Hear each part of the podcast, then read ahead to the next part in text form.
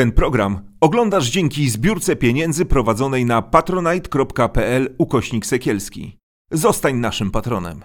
Witam Was wszystkich, to jest wysłuchanie. E, zapraszam Was do podsumowania 2022 roku w Kościele, e, a będę o tym rozmawiał e, w koncelebrze dwóch moich znamienitych gości, Stanisława Obirska, profesora Stanisława Obirka oraz profesora Arkadiusza Stępina. No Kościół daje nam mamy z czego żyć, tak? Jeśli chodzi o, o, naszą publicystykę, o to, co się w tym kościele dzieje. Tam jest bardzo dynamiczna e, sytuacja. E, chcemy porozmawiać e, o tym, e, co nas w tym kościele mm, zszokowało, zdziwiło, co dla nas było e, ważne. Ja zacznę może trochę tak od końca, od tej informacji, która gruchnęła w zasadzie pod koniec roku, dotycząca tego, że ma się ukazać na polskim rynku książka Coverbecka, e, holenderskiego dziennikarza, którego znamy już z takiej publikacji Lękajcie się, w którym dał głos ofiarom kościelnej e, pedofilii. Taka pionierska książka, pionierski reportaż na ten temat. No i wydawałoby się, że zrobił rzecz, e, która nikomu nie ma prawa się udać, bo wiemy, że teczki wszystkich księży e, zostały, no tych prominentnych księży zostały poniszczone. E, być może rzeczywiście Jarosław Kaczyński ma rację, że był jakiś układ w Magdalence i w tej Magdalence to chyba ten układ to, to, to, to zawarł episkopat z komunistami tak naprawdę. No, mm, Overbeck ma podać konkretne przykłady tuszowania pedofilii w archidiecezji e, krakowskiej pod rządami Wojtyły już poznaliśmy jakieś e, historie za sprawą jednego tekstu, który pokazał się w gazecie wyborczej. I chciałbym, no po pierwsze spytać, czy was to dziwi, a druga kwestia, czy rzeczywiście jest coś na rzeczy, że Kościół przez lustrację naprawdę przeszedł taką suchą nogą. Nie to, żeby miał jakiś zapał lustracyjny, ale to była grupa, w której no, chyba bardzo mocno spenetrowana e, przez y, ówczesne służby bezpieczeństwa, a jednak włos biskupom, o których wiemy, że współpracowali, o których wiemy, że są e, na nich teczki, no nic się kompletnie nie stało. No Wielgus jest takim kozłem e, ofiarnym, który Polek, chociaż e, no Ratzinger już w zasadzie ogłosił tą jego nominację e, na, do, do, do, do, do, do Warszawy, znamy tą historię, no ale tacy, o których wiemy, no myślę tutaj o Głodziu, o o, Skworcu, o, o wielu innych, których można tutaj wymieniać, tak, o Pecu, e, nie, po, nie, nie, ponieśli żadnych e, konsekwencji. Więc może najpierw pytanie to o Wojtyły, a po drugie o, o problem e, lustracji. Może tym razem poproszę Stasia jako pierwszego. Y, chętnie, bo ja książkę mm, Eke Overbecka znam. Y, poznałem ją, kiedy on jeszcze szukał wydawcy. E, wydaje mi się, że książka powinna być e, rodzajem trzęsienia ziemi e, w kościele nie tylko polskim, ale globalnie. Dla mnie ta książka nie jest zaskoczeniem jednak. Może to jest związane z moją biografią, że ja urodziłem się w PRL-u, znałem Kościół, jak on funkcjonował. E, to nie było tak, jak usiłuje nas e, pouczać w tej chwili historiografia oparta na bardzo selektywnym e, użyciu zasobów przepastnych IPN-u. Współpraca Kościoła katolickiego z władzą komunistyczną to był modus Vivendi wypracowany przez Wyszyńskiego od 1945 roku.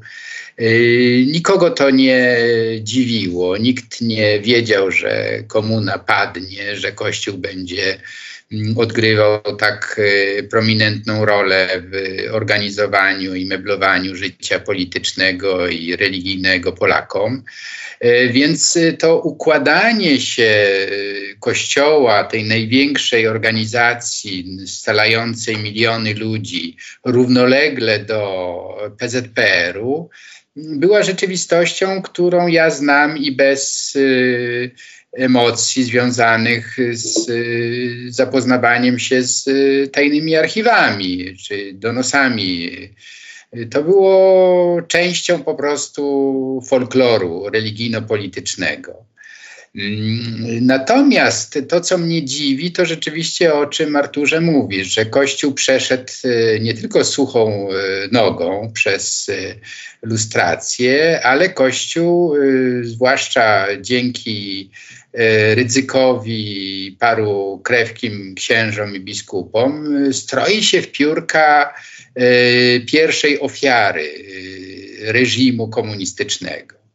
I to jest to, to wielkie kłamstwo, które e, zalewa media e, kościelno-narodowe i któremu odporu właściwie nam nie sposób dać.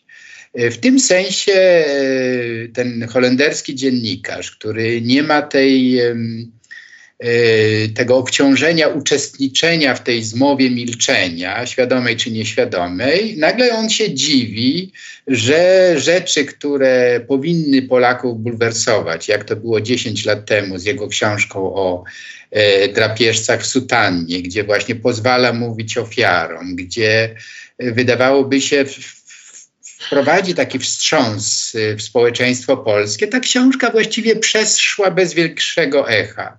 Dopiero bracia Sekielscy i ich filmy e, w milionowych odsłonach oglądane dopiero coś zmieniły. Ja przypuszczam, że tak samo będzie z tą e, książką opartą na e, dostępnych tak naprawdę historykom dokumentach, z których wiadomo, że tuszowanie pedofilii księży, przenoszenie ich z parafii na parafię to była powszechna praktyka w Kościele Polskim. I to nie tylko Wojtyła, Wyszyński, wszyscy tak robili, bo najważniejsze było dobre imię Kościoła.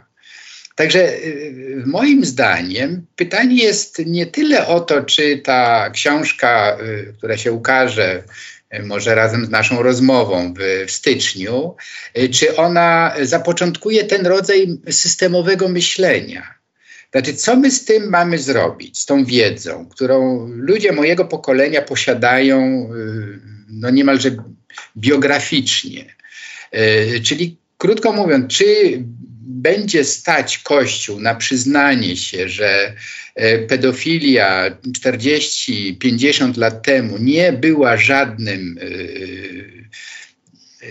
przestępstwem, tak nie była w każdym razie traktowana, tylko pewną słabością księdza, który no jeden lubi dziewczynki, drugi chłopców, ale to właściwie no żadne dyskredytujące jego posługę kapłańską wykroczenie. Problem jest rzeczywiście w tych recydywistach, których e, Eke kilku wymienia, których wyraźnie e, Wojtyła chroni. Przenosi z parafii na parafię, niektórych za granicę, które odgrywają właśnie we wspomnianej w naszej poprzedniej rozmowie Austrii pewną rolę. Więc to wszystko jest e, takim gorącym kartoflem, który będzie, sądzę, omijany bardzo starannie, nawet przez liberalne media, które jak ognia boją się tego, żeby nie zaszkodzić dobrego, dobremu imieniu y, Karola Wojtyły. Y, czyli chodzi o to, żeby, żeby wspólnie, może ta nasza rozmowa też będzie jakimś przyczynkiem do tego, żeby nauczyć się o tym mówić jako pewnej realpolitik albo real, y, nie wiem jak to nazwać, życia Kościoła w czasach y, realnego socjalizmu. Po prostu tak to było.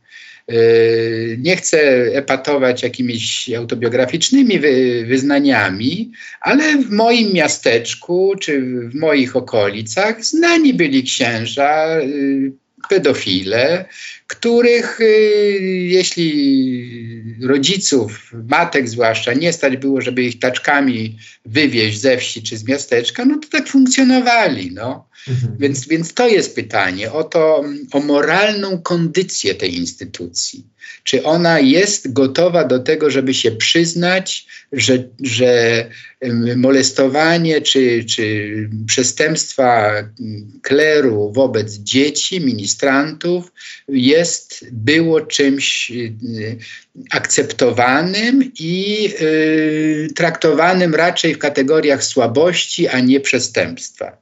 Mhm. Rzeczywiście tak było, jak mówisz, ja przypomnę, ta słynna triada worek, korek i rozporek, yy, czyli te yy, no, występki obyczajowe, na które łapali byli księża związane yy, z alkoholizmem, z jakimiś yy, kwestiami z życia yy, w cieniu, tak, tego seksualnego oraz no, defraudacjami finansowymi. Natomiast rzeczywiście obawiam się, że będzie tak jak mówisz, dlatego, że ja już to widzę. Znaczy ja, ja, jest pewien progres w mówieniu o Janie Pawle II, tak? bo ja przypomnę, że zaraz po informacji, że taka książka ma się pokazać, e, no, ukazało się kilka jakichś takich wywiadów. Jeden, jedna z osób, która brała udział w procesie beatyfikacyjnym, mówiła, że on tego nie badał, jeśli chodzi e, o Kraków. Nie chodzi mi o Ordera, o tego drugiego księdza, który brał udział e, w procesie. Szostek. Tak, Ksiądz profesor Szostek. i tak dalej, al, albo że świętość to nie oznacza, że nikt nie jest y, e, bez skazy. Natomiast y, ja myślę, że to może być szokiem dla tej grupy, y, już jest szokiem dla dużej grupy katolików w Polsce, E, tych takich e, no, związanych tradycyjnie z Kościołem, bo na ile to jest e, religijna grupa, to jest temat na osobną dyskusję, jest szokiem, że ktoś w ogóle śmie o tym świętym papieżu, świętszym niż sam Jezus Chrystus i Matka Dziewica razem wzięci, tak, dyskutować w ogóle, a jakim prawem, a po co? Przecież mamy wszyscy obrazki jego w domu, to jest nasza chluba, E, to jest nasza duma narodowa i e, o nim to tylko można rozmawiać tylko e, dobrze, a jak rozmawiamy o nim źle, to my jesteśmy jacyś, nie wiem, źli Polacy, no nie wiem, najpewniej teraz to ktoś powie, nie wiem, polskojęzyczni. Co ty na to, Arku? Ja bym nawet powiedział więcej, że to uspiżowienie łącznie z ukremówkowaniem Jana Pawła II odbyło się, czy odbywa się nawet poza jego wolą, jego aktem ewolucjonizmu. On nigdy by się na to nie, nie zgodził. Natomiast on sam był uwikłany jako Karol Wojtyła, sprzężony organicznie z polskim kościołem. A polski kościół z kolei, jako część kościoła powszechnego, odpowiada temu, co powiedział kiedyś niemiecki dziennikarz o Kościele katolickim, że Kościół katolicki ma silne nerwy i nie boi się grzechu. Przez to chciał wyrazić między innymi tą inklinację, skłonność Kościoła katolickiego do porozumienia się z każdą władzą. I ta jakby, czy informacja, czy ten dogmat, czy też paradygmat, archetyp myślowy Kościół katolicki próbuje dogadać się z każdą władzą, niezależnie jaka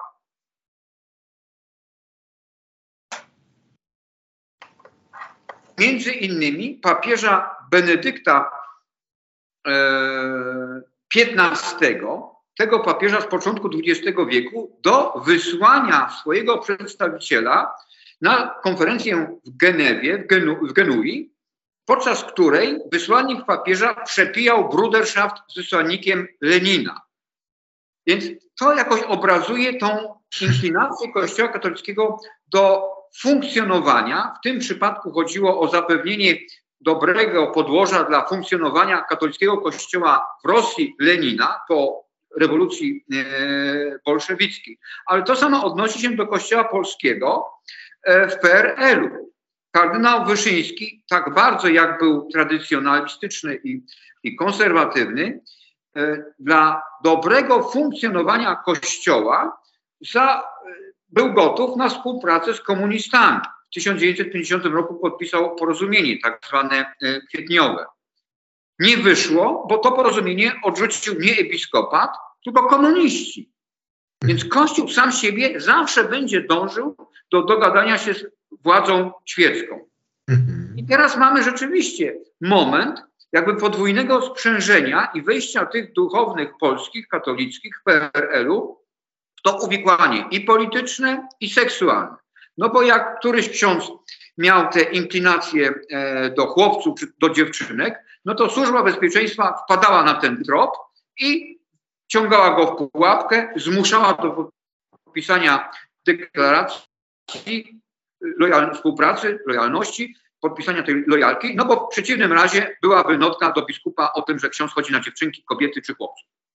I przed tą desakralizacją mitu polskiego kościoła w PRL-u, który był właśnie tak spiżowy jak Jan Paweł II, e, broni się współczesny Kościół Polski i w tym momencie ta publikacja, no wydaje mi się, że dokona e, no, historycznej, sprawiedliwej oceny, że w kościele, kościele polskim byli i księża patrioci, i byli księża, którzy mieli skłonności homoseksualne i, i, i, i seksualne, które wyżywali, wyżywali na e, nieletnich, i byli tacy, którzy współpracowali ze służbą bezpieczeństwa. No tak, rzeczywiście z, pokazują też badania dzisiejsze, zdaje się, Rzeczpospolitej, że ludzie tego chcą. Znaczy ludzie chcą poznać prawdę o Karolu Wojtyle. Zdaje się 75% respondentów Rzeczpospolitej E, no jak on działał jako arcybiskup, no w kontekście właśnie pedofilii w czasach e, krakowskich. E, e I mm, to też jest ciekawe, bo y, przypomnę, arcybiskup Gondecki jeszcze niedawno starał się, żeby uczynić Jana Pawła II doktorem Kościoła. E, to próba się kompletnie nie udała, tak? I, i, i była jednym wielkim blamarzem i zdaje się do tego pomysłu już nigdy nikt nie wróci. E, natomiast z drugiej strony no, istnieje realna perspektywa, że no, ludzie zaczną w takim razie stawiać pytanie na kanwie pewnych porozumień, e, które Wyszyński zawarł jednak z partią, jak to się stało, że Karol Wojtyła został w ogóle biskupem, kto go przypuścił, dlaczego nie było e, problemów z uzyskaniem przez niego e, paszportu. Takie pytania będą e, moim zdaniem e, może jeszcze nie w tym roku, nie w następnym, ale jednak stawiane. Jak najbardziej słusznie, jakkolwiek byłem ostrożny, bo biskupem został też Ignacy Tokarczuk czy arcybiskup e, Barania, Bar, Baraniak w Poznaniu, Antoni Baraniak, którzy byli takimi no, e, hardkorowymi i um, jaszczębiami. Mhm. Więc um, tu jeszcze bym e, był bardzo ostrożny, zwłaszcza jeśli chodzi o tą nominację Wojtyły na e, biskupa w 1958 e, roku. Czy rzeczywiście był, były podstawy ku temu, by ta nominacja na dosyć prestiżowe stanowisko w polskim episkopacie i później ta nominacja kardynalska w 1967 roku, no też okres Gomułkowskiego pociągania za, to, za tą dźwignię walki z Kościołem, rzeczywiście odpowiadały temu no, politycznemu uwikłaniu mm, polskiego Kościoła z komunistami. No takie pytania są jednak y, już w tej chwili y, stawiane. Są autorzy biografii y, Jana Pawła II, którzy takie pytania stawiają, chociażby David Jalop w, w, tej głośnej biografii Potęga i chwała, którą można już kupić. On stawia te pytania. No, ja tylko sygnalizuję, tak? Mówię o tym, że gdybyśmy mieli dostęp do archiwów e, taki sam, transparentny, jak mamy dostęp do archiwów innych ważnych postaci życia publicznego, e, no byśmy mogli po prostu sobie na te pytania e, odpowiedzieć, a te archiwa gdzieś zginęły. Ja powtarzam, ja nie mam zapału lustracyjnego, tylko mówię o tym, że to jest realny problem, który się będzie po prostu pojawiał w tym, w tym wszystkim. Ale mówiłeś, Arku, o mm, polityce mm, Watykanu, która e, zawsze pokazywała, e, mówiliśmy o tym e, w tym kontekście takiego umiędzy, umiędzynarodowienia, o tym, jak dyplomacja watykańska działa. I pojawia nam się w tym roku duży, duży, drugi duży temat, no to jest wojna w Ukrainie, tak? I mm, Myślę, że ten 2022 rok, grudzień, daje nam podstawy do pewnych podsumowań. No bo z jednej strony mamy obrazek płaczącego Franciszka, tak, e, nad, e, nad społeczeństwem ukraińskim w, e, w obliczu no, tej bezsensownej wojny wywołanej przez tego szalonego człowieka, tak, mam na myśli Władimira Putina. A z drugiej strony mamy E, przed oczyma e, te obrazki, kiedy e, Franciszek znalazł sobie partnera do dyskusji w Cyrylu, człowieku, no, który jest, no, siedzi w kieszeni Putina, który jest osobą zdemoralizowaną, który nosi y, na przegubie zegarek walty kilkadziesiąt tysięcy euro, właściciela e, jachtu za kilka milionów dolarów, który podarował e, mu Putin i, i który z nim, e, który traktuje go jako równoprawnego lidera religijnego. Nie wiem, może się mylę, ale mam takie wrażenie, że w czasach Casarolego stanowisko e, Kościoła potrafiło wybrzmieć e, dość e, jasno. Oczywiście mamy już przykłady z, z czasów II wojny światowej, kiedy Watykan nie potrafił być no, jasny i, i konsekwentny, jeśli chodzi o kwestię oceny II wojny światowej, zwłaszcza na początku. Natomiast no, mamy do czynienia chyba z wielkim takim blamarzem i z taką sytuacją, gdzie Franciszek no, potyka się bardzo mocno o, o, o temat E, wojny. Może ty, Staszku, powiedz trochę o tym. Znaczy ja oczywiście jak większość w Polsce byłem od początku pod ogromnym e, wrażeniem e, nieporadności Franciszka w ocenie tego, co się na Ukrainie stało, że tu jest jednoznaczna agresja imperialnego Y, aparatczyka, który chce podporządkować sobie y, państwo suwerenne. I no, nie będę tu oryginalny, po prostu nas wszystkich to y, irytowało, denerwowało, nie rozumieliśmy tego i tak dalej. I masz rację, że w porównaniu, nie wiem, z poprzednikami, jednak Franciszek dość niefrasobliwie się na ten temat wypowiadał w licznych E, nieautoryzowanych przeważnie rozmowach z dziennikarzami, czy to włoskimi, czy, czy, czy, czy argentyńskimi, czy amerykańskimi, powtarzał jakieś e, bzdury o tym, że tu NATO sprowokowało e, Putina, że on z, swoim przyjacielem Cyrylem na pewno się dogada i tak dalej. Więc to mm, w sumie to był gorszący spektakl takiej niekompetencji i nieporadności dyplomatycznej Franciszka.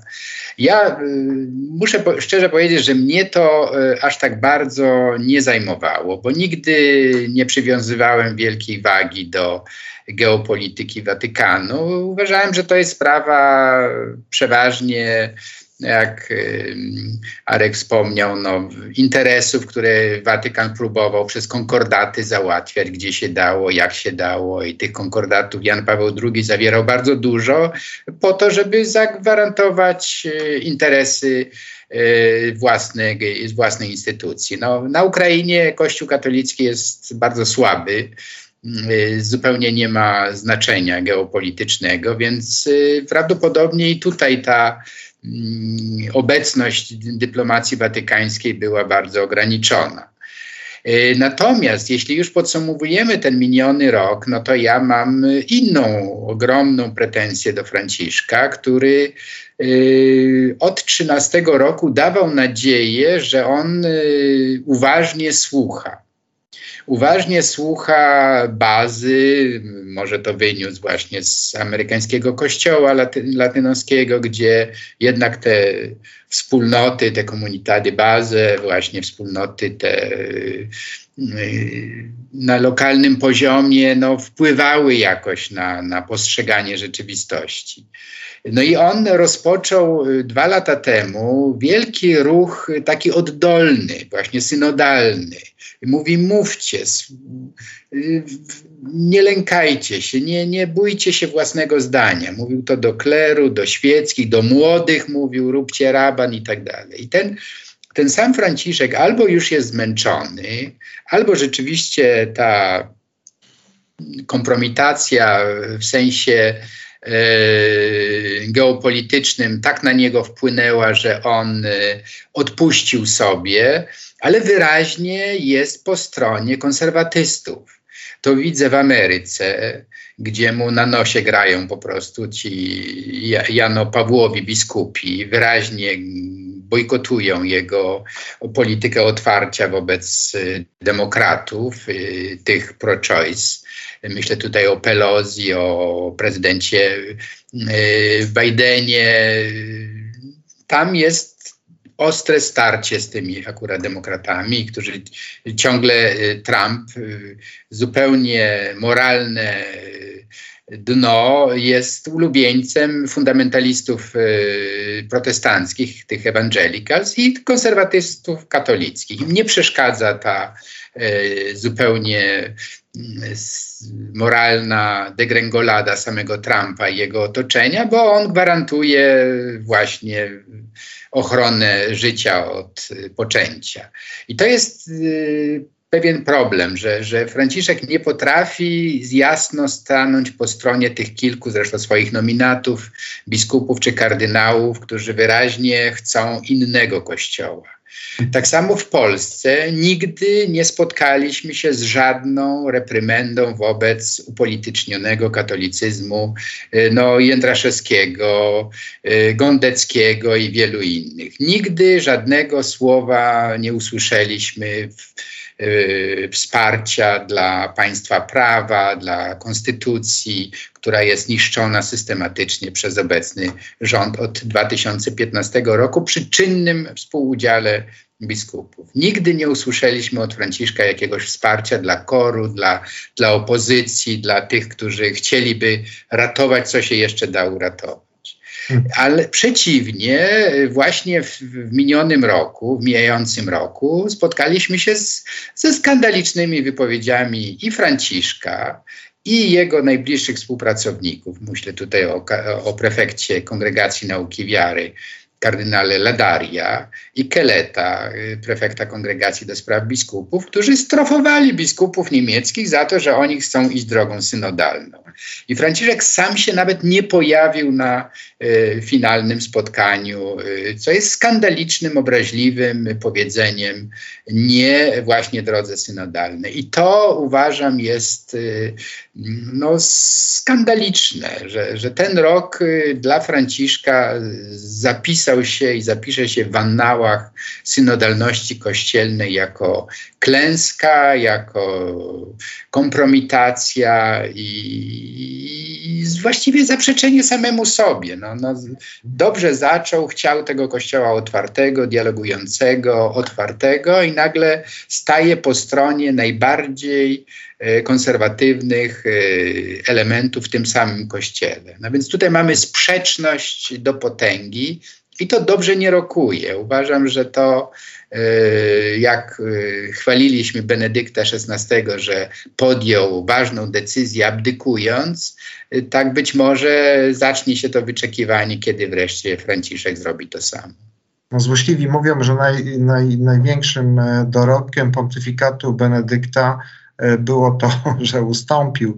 E, Arku, czy ty podzielasz ten taki negatywny bilans tego roku, przynajmniej jeśli chodzi o Franciszka? No bo zaczęliśmy tutaj od Rosji oczywiście, ale e, Stasiu już też otworzył e, nam temat związany z tym, co Franciszek w odróżnieniu od Benedykta jednak potrafi e, i pokazuje taką tutaj siłę jako papież, no puszczać oko, otwierać się na wszystkie nurty, tak, wszyscy, tak, on stara się tak, żeby wszyscy go kochali i lubili, tak, pomijając tych zacietrzawionych konserwatystów, no tylko, że no, po owocach ich czynów poznacie ich, a tych owoców no żadnych tutaj y, tak naprawdę nie ma, bo nic się nie zmieniło ani o jotę od czasu pontyfikatu e, mm, Jana Pawła II i Benedykta.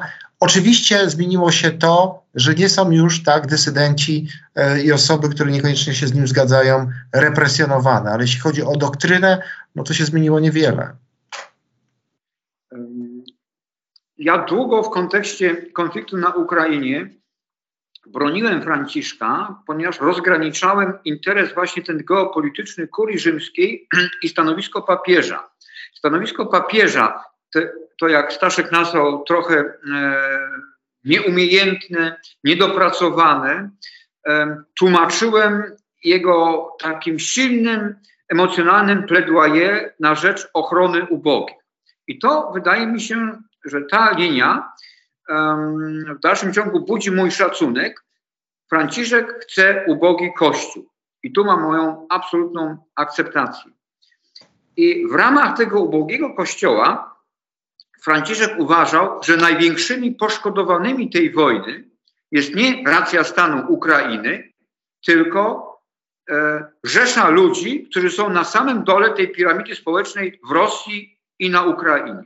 W tym sensie Franciszek rezygnował z tych e, konturów etnicznych, politycznych i oceniania wojny w tych kategoriach, jak my to oceniamy, oceniamy czyli na, napaści imperializmu Putina na Ukrainę. Franciszek zdejmował tę siatkę ze swojej oceny i widział tylko krzywdę człowieka niezależnie od e, narodowości. To kłóciło się z e, racją stanu Watykanu, wyznaczoną geopolityką i e, racją stanu Kościoła, czyli między innymi zawieszeniem dialogu z cerkwią, cerkwią e, prawosławną. Wiadomo, na, cel, na czele cerkwi stoi Cyryl, ministrant Putina, który wojnę przeciwko Ukrainie nazwał walką dobra ze złem. W tym sensie dobrą stroną jest Rosja, złą Ukraina. Później dorzucił jeszcze kolejny do tego e, olej e, do ognia, twierdząc, że następuje w ciągu tej wojny Putina przeciwko Ukrainie e, desatanizacja Ukrainy, czyli jakby no, wyrwanie szatana z tego DNA e, ukraińskiego. To są ordynarne, bezczelne, impertynenckie, prymitywne e, słowa. Nie zapominajmy jeszcze o tym, że Cyryl jest e, e byłym agentem e, KGB.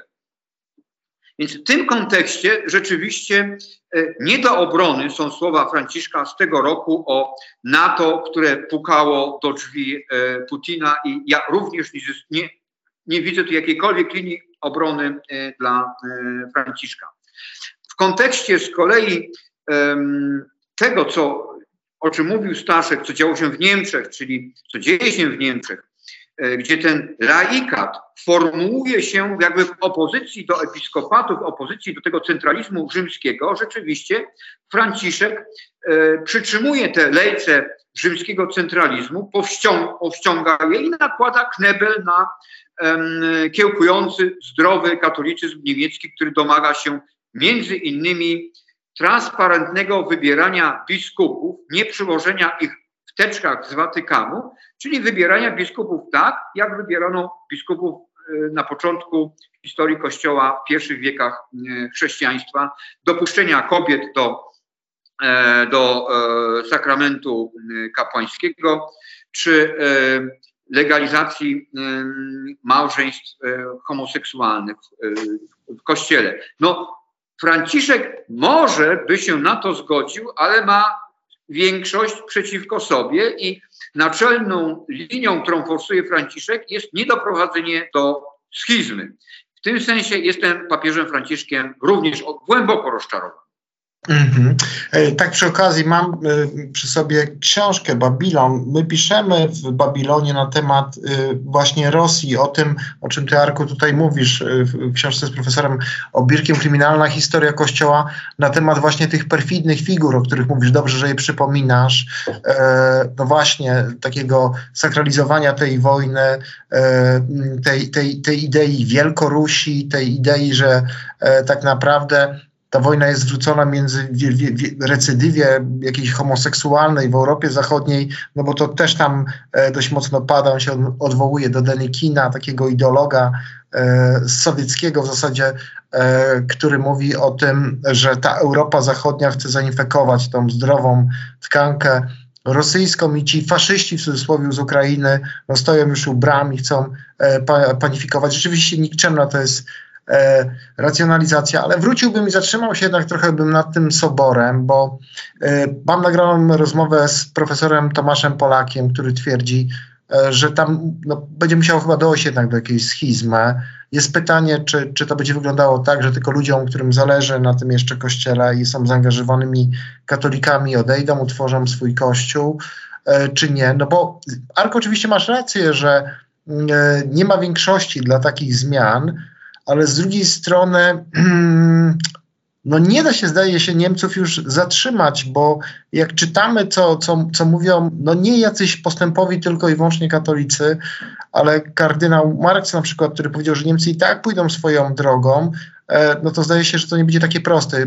Niedługo się ukaże nasz wywiad, który zrobiliśmy z profesorem Obirkiem w Gazecie Wyborczej, e, z jednym z uczestników świeckich niemieckiej drogi synodalnej, który z kolei mówi, że no, no, on pozostanie w tym swoim kościele, nawet jeżeli Watykan tych zmian nie zaakceptuje. Ale nie wydaje mi się, żeby można było no, przejść nad tym do porządku dziennego, no bo tutaj jesteśmy świadkami jednak pewnej konfrontacji z dużym kościołem, który przynosi duże pieniądze Watykanowi, e, prawda?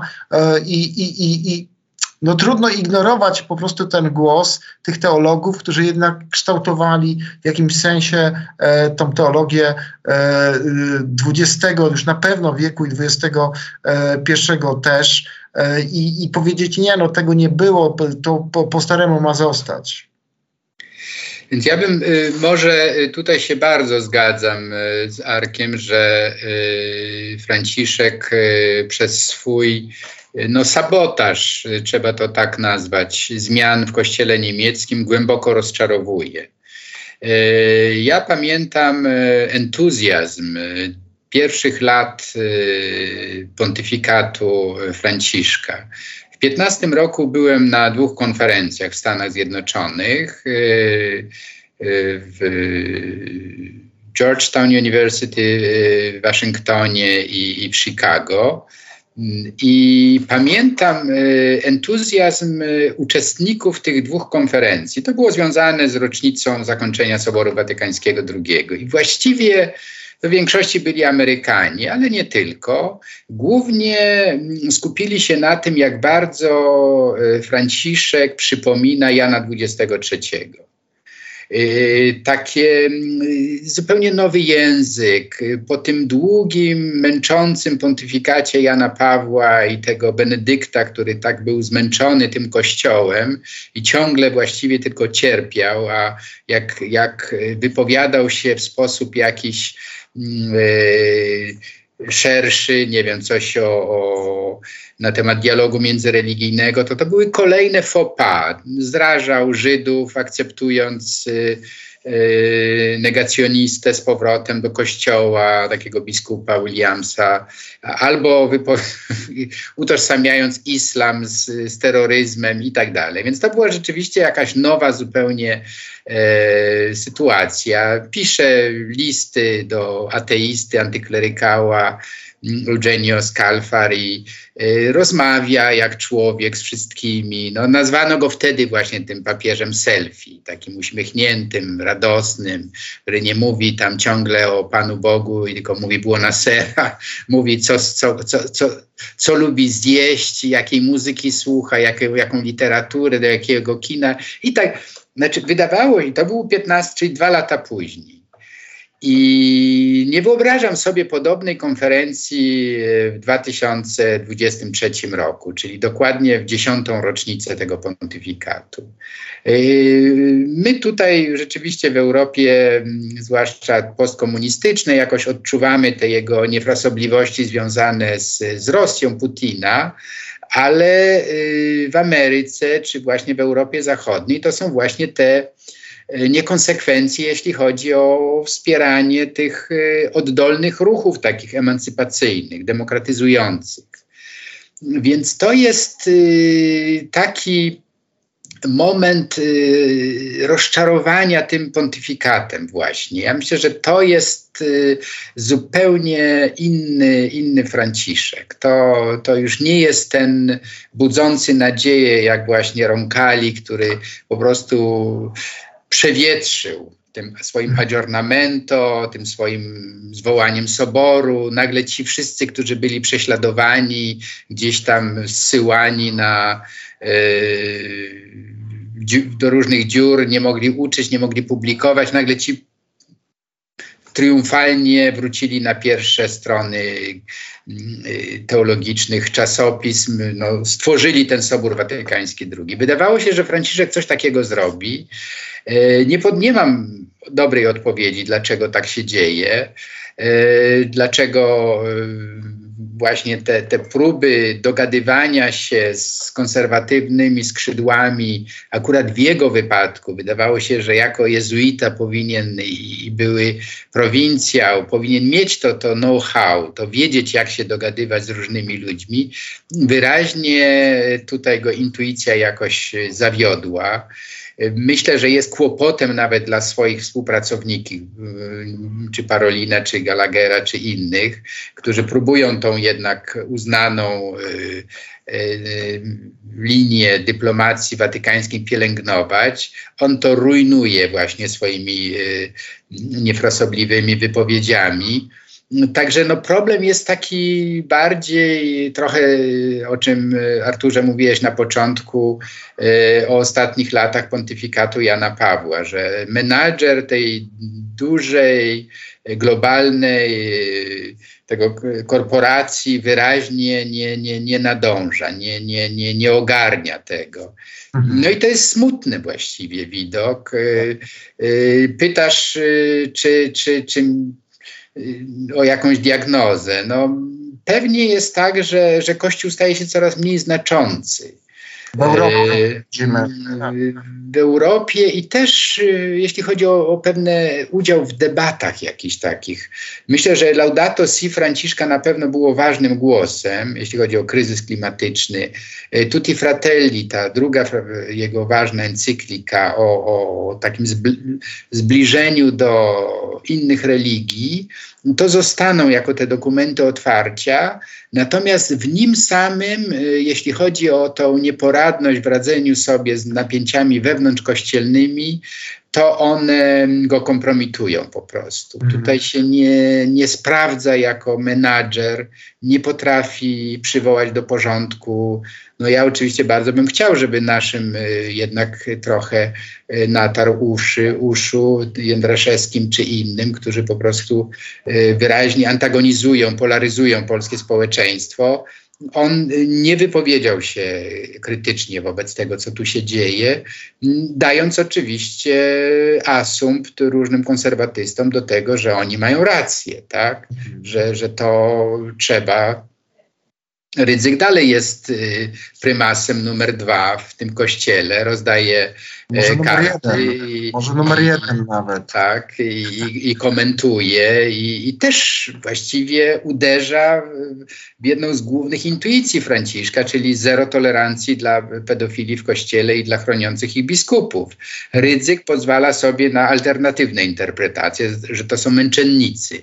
No i nie ma żadnego głosu ze strony Watykanu. Nie wierzę, żeby dzisiaj takie y, informacje z, y, bulwersujące tam nie docierały. No, on powinien być stantepede y, dymisjonowany, ekskomunikowany, pozbawiony w ogóle prawa wypowiadania się w imieniu Kościoła. W Ameryce to się stało. Pro-life'owca pełnego języka nienawiści ekskomunikowano, no bo tak, tamten tak. kościół jednak ma takie odruchy. Tak, tak. w kościele polskim tego nie ma no w ostatnich dniach bruchnęła ta informacja. E, natomiast tak sobie pomyślałem o e, papieżu Janie XXIII, on nawet, jeśli chodzi o fizjonomię, był bardzo podobny e, do Bergoglio, mówiono o nim papież robotnik. On jednak potrafił otworzyć coś w kościele, co z całą pewnością było jednym z najważniejszych wydarzeń w historii tego kościoła, mam na myśli Sobór. Zastanawiam się, czy gdyby Paweł VI zastał ten kościół jeszcze przed Soborem, czy odważyłby się na taki ruch. To jest temat na osobną e, dyskusję. Mówiłeś o stanie zdrowia e, Franciszka. Wiemy, że od jakiegoś czasu jeździł na wózku inwalidzkim. E, Arku, ja swego czasu pytałem się ciebie w takiej prywatnej rozmowie i ty wyraziłeś przekonanie, że dopóki będzie żył jeszcze Benedykt, no to nie będzie drugiego papieża emeryta. Ta perspektywa się mm, zdaje w 2023 roku może otworzyć, ale wiemy, że też jeszcze jedno ważne wydarzenie, na które czeka Franciszek. I moje przekonanie, że Franciszek nie ustąpi w najbliższym czasie, pomimo tych widocznych, spektakularnych kontuzji e, i dolegliwości kolana, e, powiększa się. Franciszek ma w sobie coś takiego z hartu górala, co miał Jan Paweł II, który nie szedł z krzyża. I Franciszek z tego krzyża, używając tej metafory, też nie zejdzie. Inaczej mówiąc, nie będzie abdykacji ani ze względu na e, żyjącego poprzednika, czyli Benedykta XVI, ani nie będzie abdykacji Franciszka na skutek kontuzji fizycznej. Być może e, Franciszek, który przygotował testament, taką ewentualność przygotuje na moment swojej intelektualnej czy demencji. Inaczej mówiąc, nie będzie w 23 roku abdykacji papieża mm, Franciszka. Natomiast widać wyraźnie, że Franciszek, który e, no, używając tej mojej metafory, pływa po tym watykańskim akwarium pełnym e, rekinów, wrogim także wobec niego, trzyma się tej e, rurki e, powietrzem poprzez niedopuszczenie do schizmy. W tej chwili e, wobec wypadków, które toczą się w kościele niemieckim, ale także polskim, między innymi zezwala Franciszek na te e, według mnie aberracje e, ryzyka i aberracje Jędraszewskiego, a jednocześnie próbował długo błogosławić Kościół niemiecki. W tej chwili jednak Kościół niemiecki wymyka się jakby kontroli Watykanu. Te reformy idą według Franciszka za daleko i e, będzie Franciszek próbował zachować jedność Kościoła, ale gdyby doszło do sytuacji jeden na jeden i zderzenia obydwu koncepcji, to Franciszek nie zezwoli na te reformy Kościoła synodalnego w Niemczech. Będzie Franciszek przynajmniej próbował ratować biskupów i spowodować, by większość czy wszyscy biskupi niemieccy opowiedzieli się za nim przeciwko drodze synodalnej. W ten sposób powstałby stosunkowo łatwy dla e, globalnej polityki Watykanu, e, otworzyłaby się możliwość, furtka do e, jakby zdeprecjonowania tego kościoła lokalnego, niemieckiego, który narodziłby się w oparciu o drogę synodalną. Będzie, krótko mówiąc, Franciszek próbował przeciągnąć biskupów niemieckich na swoją stronę, a ten radykalny laikat niemiecki pozostawi e, no, jakby na pastwę losu. Znaczy ja mam takie wrażenie, że pójdzie tą starą, sprawdzoną e, drogą, którą e, już nam pokazał. On po prostu ten temat odłoży w czasie. Zapowie jakiś, nie wiem, synod, może, e, może powie, że powinien się odbyć w tej sprawie kolejny sobór, że to też jest rozwiązanie, które, jest, które się sprawdza nieraz. Czyli mamy problem jakiegoś gorącego kartofla, e, no to odkładamy go na jakiś czas, żeby on się troszeczkę ostudził i nie wiem, zapowiadamy jakąś dyskusję, że się wsłuchujemy e, i tak dalej. I sygnał jest taki, że jesteśmy otwarci i siadamy do dyskusji, nie wykluczając, że wysłuchamy argumentu strony e, przeciwnej, natomiast nie podejmujemy żadnej, żadnej, żadnej takiej reakcji. Ale chciałbym wrócić tak na sam koniec do naszego ukochanego kościoła nad Wisłą, e, tutaj gdzie żyjemy, Manuela Gretkowska mówi na biało-czerwonym Marsie, e, mm, e, Stasiu trochę o tym mówił i ja też no, chciałem zadać wam to pytanie, jak to jest możliwe, że człowiek, dla którego nie ma takiego pedofila, którego nie wziąłby w obronę, mam na myśli e, ryzyka, e, człowieka w mojej ocenie obrzydliwego po prostu, e, bo powiem sam jako ofiara pedofila, kiedy słucham po prostu o tych księżach, które mają słabości, e, to mam odruchy e, po prostu wymiotne. E, tego człowieka, który, się upasł na, na kasie z rządu, który jest no, naprawdę prymitywny, bo w wymiarze takim ewangelicznym to nie ma nic mądrego do powiedzenia. Pytanie brzmi, jak to się dzieje, że biskupi widząc, że on grywa coraz już mniejszą rolę, tak? To jest, nie wiem, jakiś tam promil jakiegoś poparcia dla skazanych już na porażkę polityków jakiejś takiej bardzo konserwatywnej e, prawicy. Jak to się dzieje, że nie ma e, w Polsce jednego biskupa, e, który by powiedział, ja się od tego odżegnuję, e, który by powiedział, to nie jest Ewangelia, to nie jest mój Jezus, to nie ma nic wspólnego z chrześcijaństwem czemu ten człowiek w przestrzeni medialnej, e, człowiek siejący nienawiść, podziały, pogardę e, i najgorsze cechy naszego polskiego charakteru, e, mam na myśli takie warcholstwo, nie jest w ogóle przez ten Kościół potępiany. Jak to jest możliwe? Dlaczego tak się dzieje? Y, no tu ja, ja, może spróbuję tak historycznie odpowiedzieć na to pytanie, które wydaje mi się absolutnie kluczowe dla zrozumienia tego, co się w Polsce dzieje od 1989 roku. Ja y, w Radiu Maryja występowałem kilkakrotnie. Y, chyba w 1991 roku po raz pierwszy w Toruniu na zaproszenie redemptorysty mm, głosiłem kazanie, y, które było transmitowane potem w radiu, potem y, dyskutowałem tam, więc dla mnie to było bardzo pozytywne doświadczenie. Natomiast potem jako jezuita uczestniczyłem też w spotkaniach radio Radio y, Maryja, y, że tak powiem, w terenie i tam zwykle brałem udział w tych rozmowach niedokończonych, wielogodzinnych. I dla mnie to było y, zaskakujące, jak pozytywne, bo wtedy to było jedyne takie radio o ogólnopolskim zasięgu, e, medium stało się stopniowo takim medium, o którym Arturze wspomniałeś, polaryzującym, antagonizującym, niestroniącym od antysemityzmu, od tej retoryki antyeuropejskiej. No to, co dzisiaj Cyryl e, sprzedaje, to mniej więcej jest retoryka obecna w Radiu Maryja dzięki ryzykowi od początku. I y, próbując zrozumieć. Miałem wrażenie, że dla wielu biskupów, którzy po 1989 roku trochę byli zaskoczeni tym, tymi zmianami, myśleli, że to tak, ten PRL będzie trwał. Przypomnijmy rzecz banalnie oczywistą: żaden z biskupów nie był w opozycji.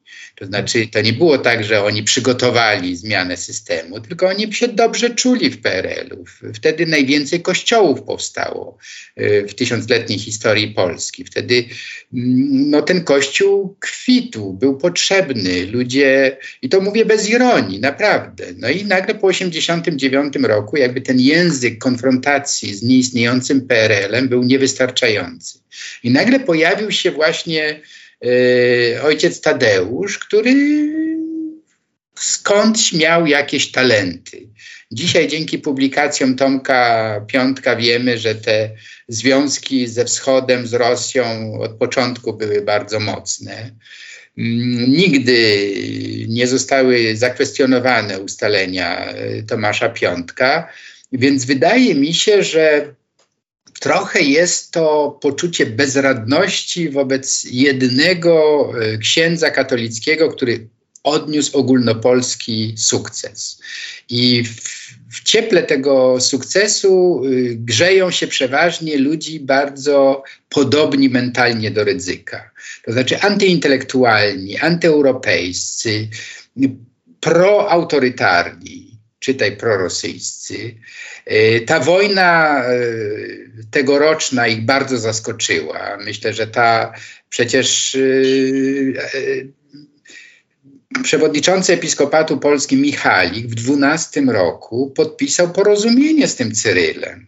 Retoryka tego porozumienia jest bardzo podobna. Więc to wszystko sprawia, że Rydzyk, y, myślę, jest jedyny, który ma jakiś pomysł na to, żeby mówić o obecności religii i kościoła w przestrzeni publicznej. Nie wy, nawet biskup Ryś, który jest traktowany jako przedstawiciel właśnie tego otwartego kościoła, on nie ma pomysłu, jak zagospodarować tą, ten, ten otwarty kościół, bo został zepchnięty do narożnika razem z tygodnikiem powszechnym, więzią i znakiem. Także ja to tłumaczę trochę logistycznie, że y, nie ma alternatywy dla y, bardzo y, fundamentalistycznego katolicyzmu, jaki prezentuje y, Tadeusz Rydzyk. Stąd brak y, konkretnych propozycji, żeby zaproponować inny, inny katolicyzm.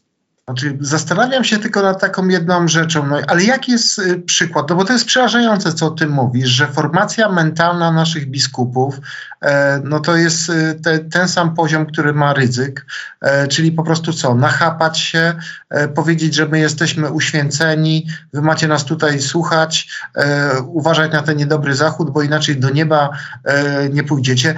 Ja mam takie pytanie, no nie wiem, do ciebie Arku, ja wiem, że, że, że to może nie jesteś adresatem tego. No jaki jest problem, żeby arcybiskup Ryć, tak, powiedział, no słuchajcie, no nie identyfikujcie się z tym e, całym ryzykiem, no to jest jakaś zakała, co ten człowiek po prostu wyprawia, to o czym on mówi, kogo on do tego swojego radia zaprasza. Ja przepraszam, ja kompletnie nie mam z tym nic po prostu wspólnego.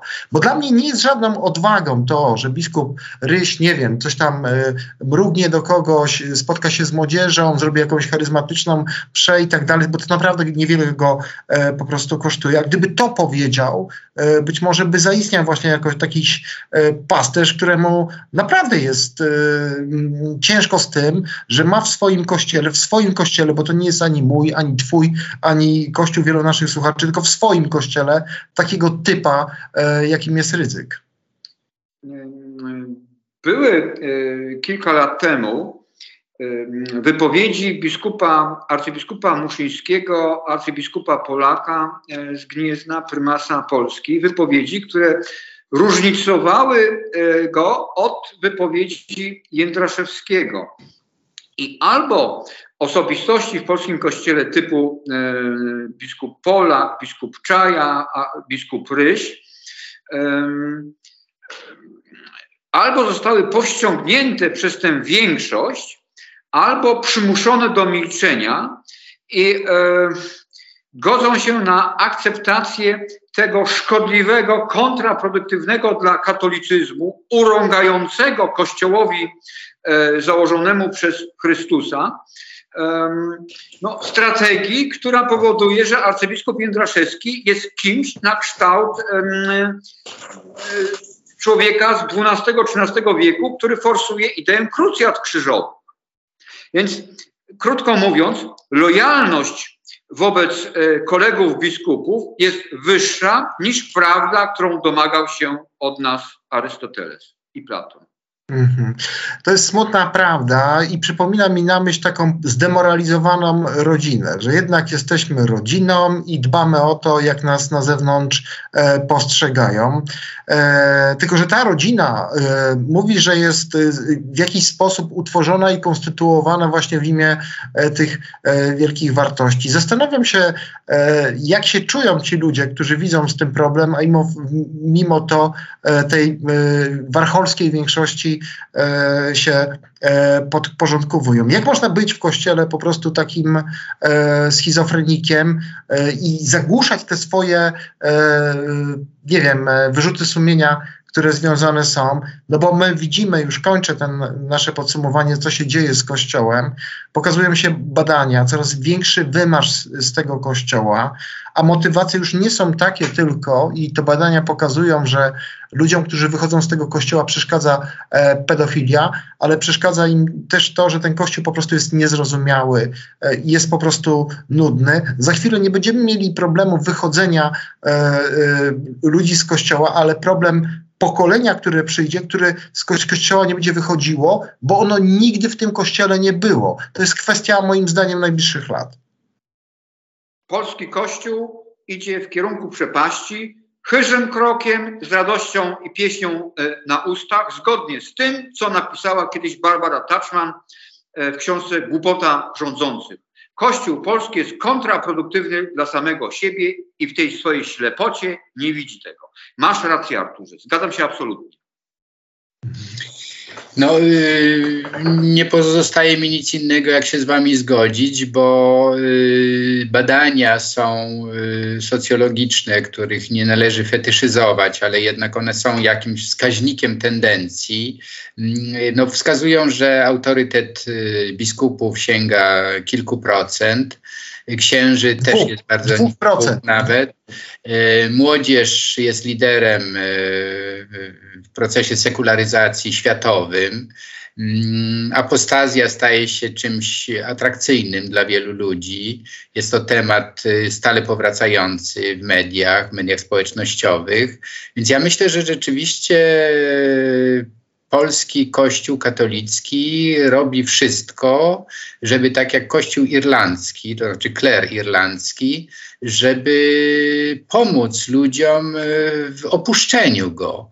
Bo to y, zauważcie, że nie ma jakichś kłótni, sporów teologicznych, y, jakichś nowych poglądów, ktoś ma inne zdanie na temat Trójcy Świętej, czy na temat dziewiczego poczęcia, czy nie. Nie ma teologicznej debaty. Jest po prostu rosnące oburzenie na demoralizację kleru, na upolitycznienie kościoła i ryzyk jest tutaj y, pewnym takim y, pars pro toto. On, on egzemplifikuje oczywiście naj, najgorszą jakby wersję tego upolitycznionego i antyintelektualnego katolicyzmu, ale on jest dlatego ciągle twarzą tego kościoła, bo on, je, on go najlepiej reprezentuje. To jest rzeczywiście ikona y, katolicyzmu po roku 89.